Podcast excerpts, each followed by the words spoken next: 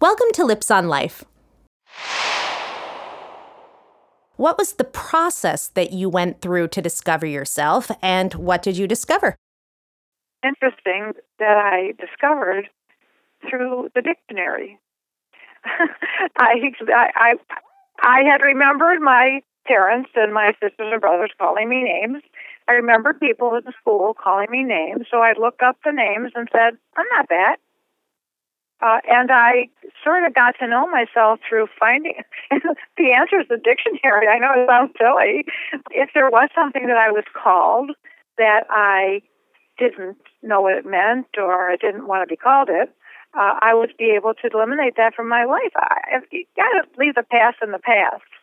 Like in school, I was called cross-eyed. Uh, at home, I was called stupid. In the educational system, they said I was incapable of learning and uneducable, like Les Brown. We all know he's educable.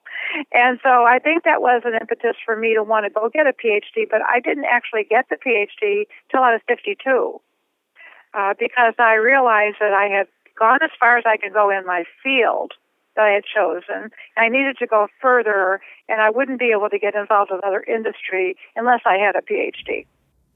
So, you said that they called you these mean names and you would go to the dictionary, learn the meaning of them, and eliminate those words from your life.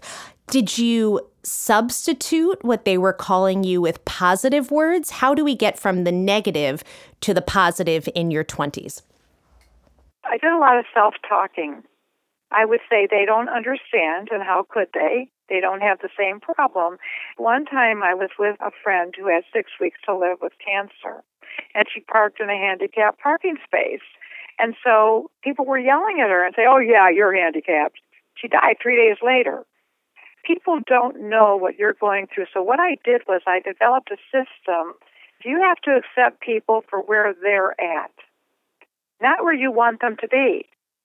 And so I accepted those people as being ignorant of not knowing that somebody might have a problem. So the next time you're at a light and somebody's sitting there, don't swear at them because they might have just heard something horrible happen in their life. We don't know.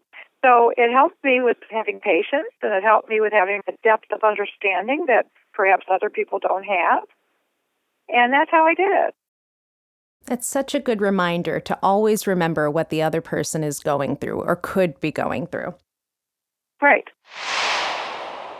This is Jessica Lips with Lips on Life. Thank you for listening.